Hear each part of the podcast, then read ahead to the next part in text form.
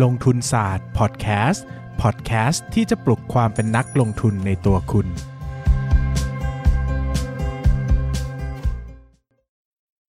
สวัสดีครับ ยินดีต้อนรับเข้าสู่รายการลงทุนศาสตร์พอดแคสต์รายการที่จะมาชวนทุกคนพัฒนาความรู้ด้านการเงินและการลงทุนไปด้วยกัน วันนี้นะครับ ลงทุนศาสตร์จะมาชวนทุกคนคุยถึงเรื่องความสำคัญของเงินฝากที่มีต่อการลงทุนกันนะครับ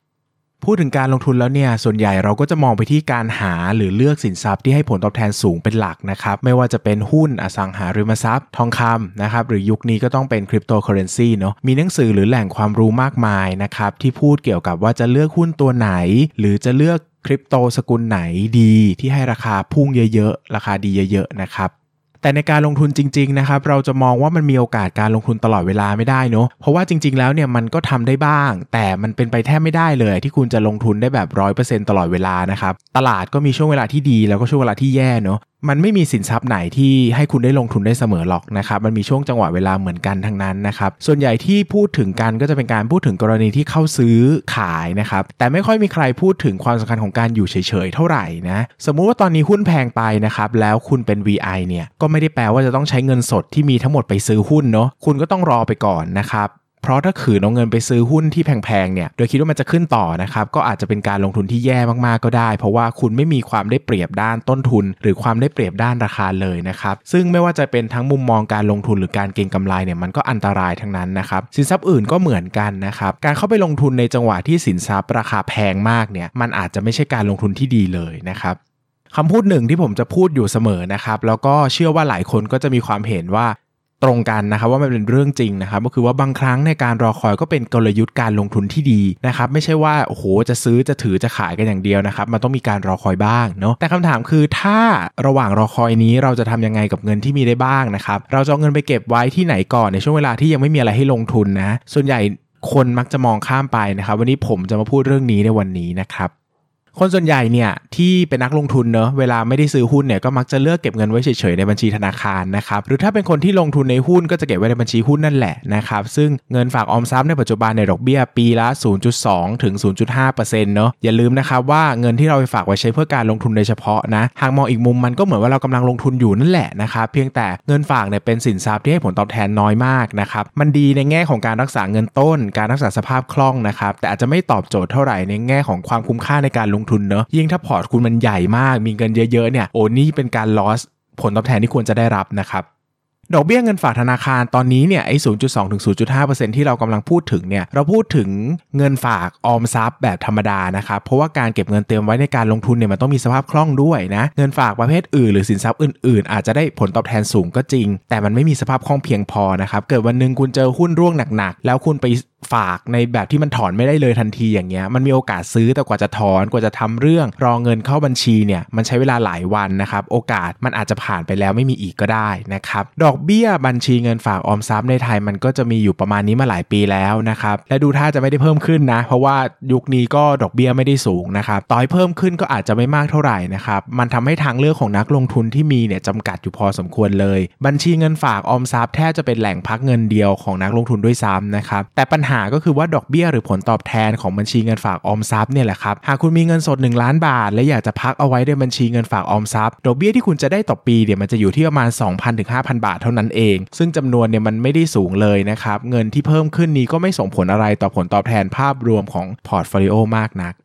โอเคนะ ทุกคนเนี่ยอาจจะมีวิธีการบริหารเงินสดที่เหลือหลากหลาย แตกต่างกันไปนะครับ บางคนอาจจะไม่ได้สนใจบัญชีเงินฝากออมทรัพย์เลย เพราะว่าผลตอบแทนมันน้อยนะครับ อย่างผมลงทุนหุ้นเนอะคนรู้จักผมบางคนก็อาจจะเอาเงินที่มีเนี่ยไปซื้อหุ้นที่มีความเสี่ยงต่ำนะครับในมุมของเขาเช่นหุ้นปันผล เพราะอย่างน้อยคุณก็อาจได้เงินปันผลเนอะปีละ3% 5%นะครับแต่อันเนี้ยผมก็จะพูดตลอดว่าเงินปันผลมันไม่ใช่ safe haven นะครับมันไม่ใช่ที่สำหรับพักเงินเนอะเพราะว่ามันไม่ได้ปลอดภัยร้อยเปอร์เซ็นต์นะครับ ผมผ่านวิกฤตมาเยอะนะครับ ไอ้บอกว่าหุ้นตลาดหุ้นตก หุ้นปลอดภัยไม่ตก หุ้นปันผลไม่ตกเนี่ยมันมันไม่จริงร้อยเปอร์เซ็นต์นะครับ ถึงเวลาตกมันก็ตกทั้งแผงเนอะตกมากตกน้อยนะที่เจอเป็นส่วนใหญ่นะครับ มันไม่ได้ปลอดภัยร้อยเปอร์เซ็นต์เพราะว่าหุ้นนั้นเนี่ยนะผมอาจจะไม่รู้จักมันดีพอ หรือไม่สบายใจที่จะถือก็ได้ หรือถือไปแล้วก็มีความเสี่ยงก็ได้นะครับ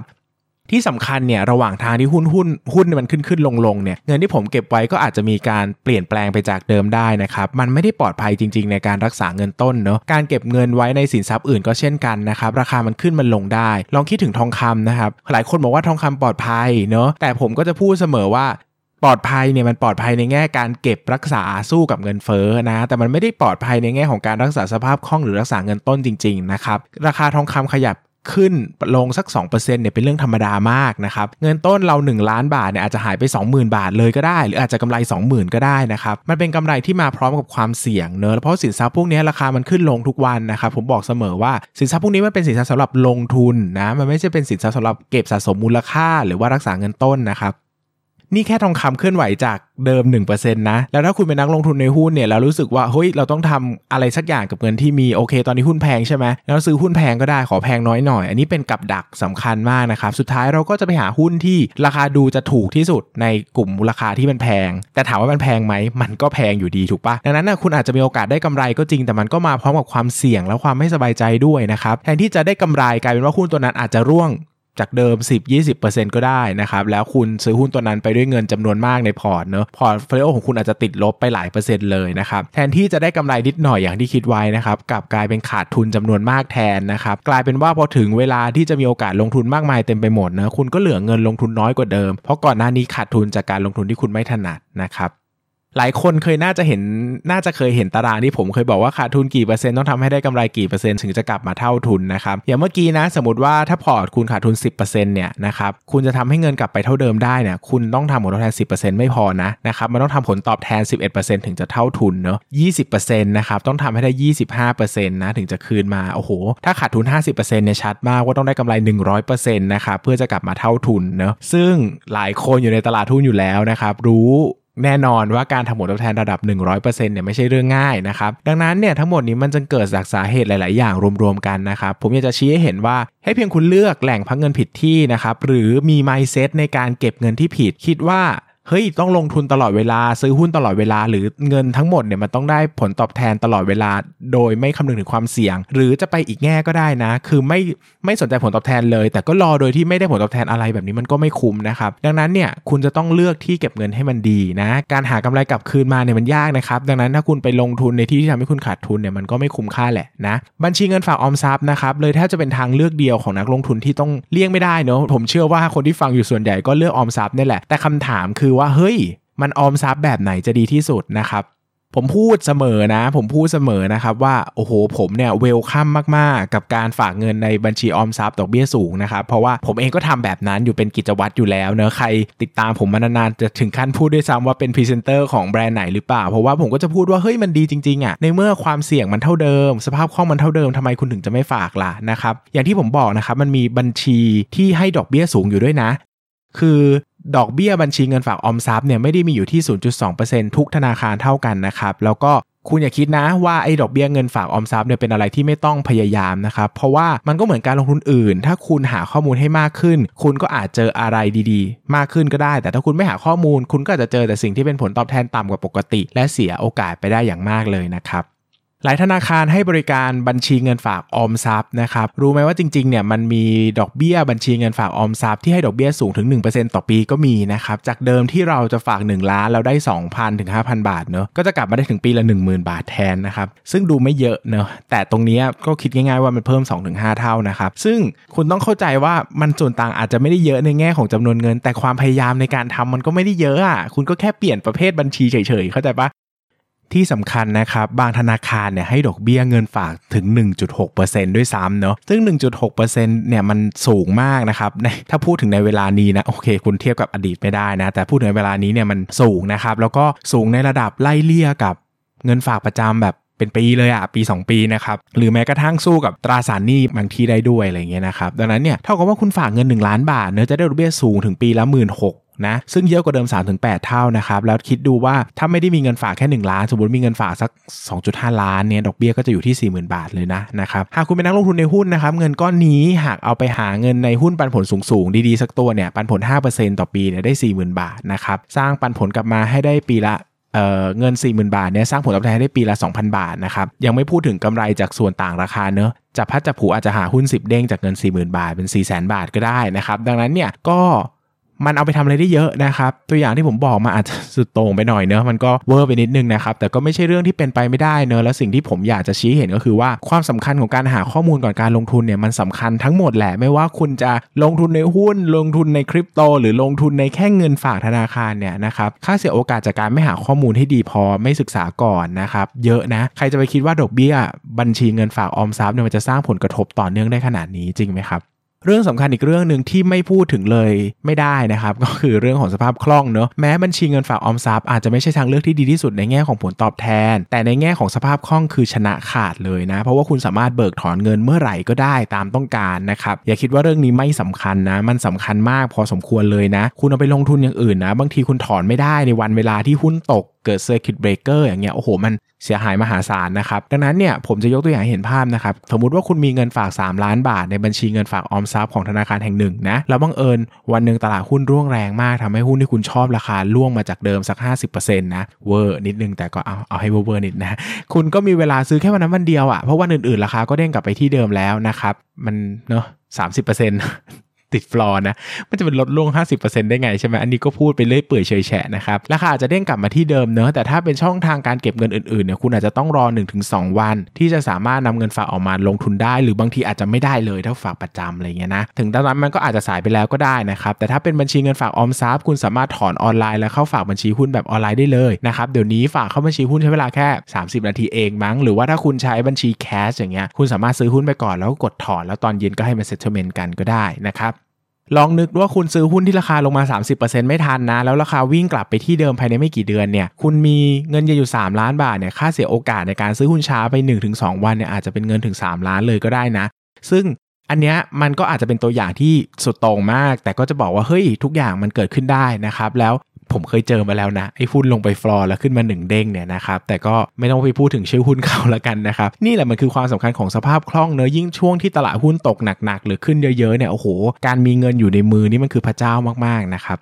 ถ้าเป็นตัวอย่างที่ใกล้เคียงความเป็นจริงหน่อยนะครับเงิน 3 ล้านบาทที่คุณเก็บก็อาจจะไม่ได้ซื้อหุ้นทั้งหมดเนาะคุณอาจจะซื้อเต็มที่สัก 30%ของพอร์ตนะตีเป็นเงินกลมๆจาก 3 ล้านคือประมาณ 1 ล้านบาท ค่าเสียโอกาสจากการที่แหล่งเก็บเงินของคุณมีสภาพคล่องที่จำกัดเนี่ยก็ยังสูงถึง 1 ล้านบาทอยู่ดีอะแล้วลองนึกว่าถ้าหุ้นมันขึ้นไปมากกว่านั้นอีก แล้ววันนั้นไม่ได้ซื้อนะครับวันรุ่งขึ้นขึ้นมา 10%แค่นี้วันเดียวคุณก็เสียหายแล้วนะครับดังนั้นเนี่ยบัญชีเงินฝากออมทรัพย์แทบจะเป็นแหล่งลงทุนเดียวที่ผมคิดว่าตอบโจทย์ที่สุดสำหรับหลาย ๆ คนเลยรวมถึงผมด้วยนะครับผมเคยซื้ออย่างอื่นนะมันก็างทีมันก็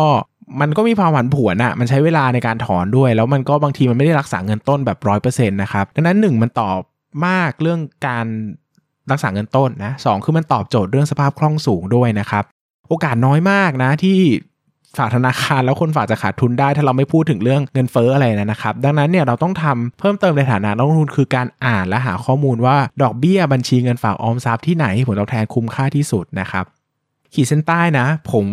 welcome มาก ๆ กับการฝากบัญชีธนาคารดอกเบี้ยสูงเพราะว่าผมก็ใช้ผมก็ฝากนะครับ ผมเคยพูดจะถึงขั้นมีคนบอกว่าผมแบบว่าเป็นพรีเซนเตอร์นะดังนั้นก็วันนี้เราก็มาคุยกันถึงแบรนด์หนึ่งนะครับ หรือว่าผลิตภัณฑ์หนึ่งที่ผมคิดว่ามันมี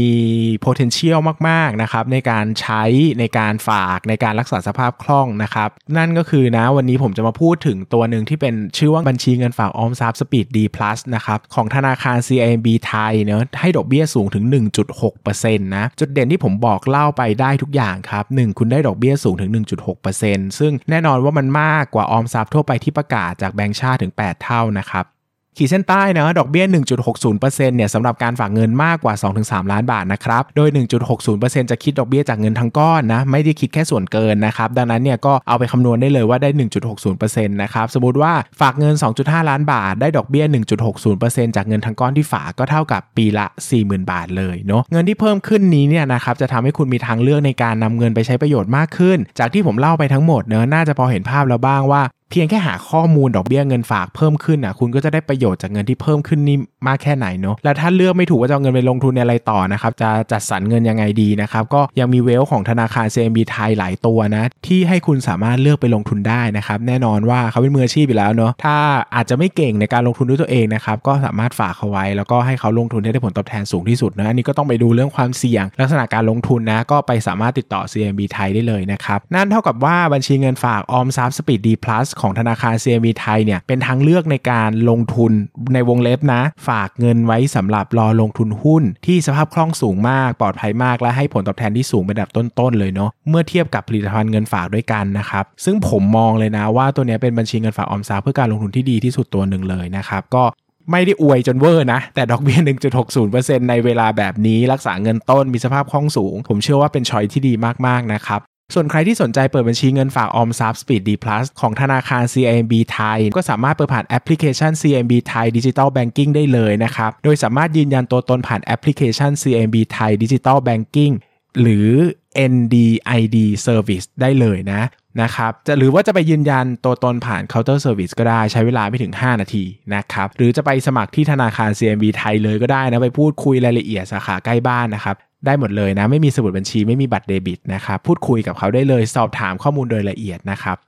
และที่ผมได้ได้ยินเพิ่มเติมมานะครับ ก็คือถ้าเปิดบัญชีเงินฝากออมทรัพย์สปีดดีพลัสธนาคาร CMB ไทยในช่วงนี้นะครับ และฝากเงินตั้งแต่ 2 ล้านบาท หรือ 2 ล้านบาทขึ้นไปนะครับต่อเนื่องกัน 2 เดือนขึ้นไปนะ จะได้รับบัตรกำนัล Starbucks e-coupon มูลค่า 1,000 บาทด้วย นี่คือการเพิ่มผลตอบแทนในการลงทุนนะครับ และยังไม่หมดเท่านี้นะครับธนาคาร CMB ไทยยังบอกเพิ่มเติมด้วยว่า ถ้ามีการลงทุนในหุ้นกู้ หรือกองทุนรวมนะครับโดยทำรายการผ่านบัญชีเงินฝากออมทรัพย์ Speed D Plus ของธนาคาร CIMB ไทยเนี่ยนะครับเป็นยอดธุรกรรมตั้งแต่ 1 ล้านบาทขึ้นไป จะได้รับบัตรกำนัน Starbucks อีคูปองเพิ่มอีก 500 บาทนะครับหากใครสนใจข้อมูลเพิ่มเติมสามารถติดต่อสอบถามรายละเอียดใด ๆ ที่คุุณอยากรู้ทุกสิ่งทุกอย่างที่คุณต้องการนะครับ ได้ที่ CIMB Prefer Line นะครับ 026267888 นะครับ 026267888 หรือเว็บไซต์ของธนาคาร CIMB ไทยนะครับ ที่ www.cimbthai.com ได้เลยนะครับ ย้ำอีกครั้งนะว่าผม warmly welcome มากกับผลิตภัณฑ์จำพวกนี้นะ เพราะว่า 1 คือใช้เองด้วยนะ 2 ก็คิดว่าในเมื่อมันความเสี่ยงมันเท่ากันเลยอะเนื่องไม่เป็นเงินฝากบัญชีธนาคารเหมือนกันคุณฝากแล้วได้ดอกเบี้ยดีขึ้น การลงทุนแบบเดียวกันในความเสี่ยงที่เท่ากันแต่ให้ผลตอบแทนดีขึ้นทำไมถึงไม่ใช้ล่ะนะครับลองไปศึกษาดูนะไม่ได้ force ว่าโอ้โหวันนี้คุณต้องรีบวิ่งไปเปิดบัญชี แต่คุณลองไปศึกษาดูก่อนว่าเฮ้ยมันจริงอย่างที่ผมบอกไหมมันเหมาะสมอย่างที่ผมบอกไหมนะครับถ้าคุณสนใจคุณติดต่อได้เลยนะครับ CIMB ไทยนะครับสำหรับวันนี้ขอบคุณทุกคนมากนะครับแล้วก็หวังว่าจะได้เป็นไอเดียเนาะว่าคุณจะสามารถนำเงินที่อยู่ระหว่างรอคอยหุ้นไปใช้ทำอะไรได้บ้างนะครับ ขอให้ทุกคนโชคดีในการลงทุนครับ สวัสดีครับ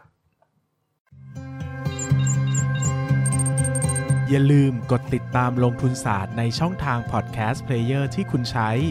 แล้วกลับมาปลุกความเป็นนักลงทุนกันใหม่ในลงทุนศาสตร์พอดแคสต์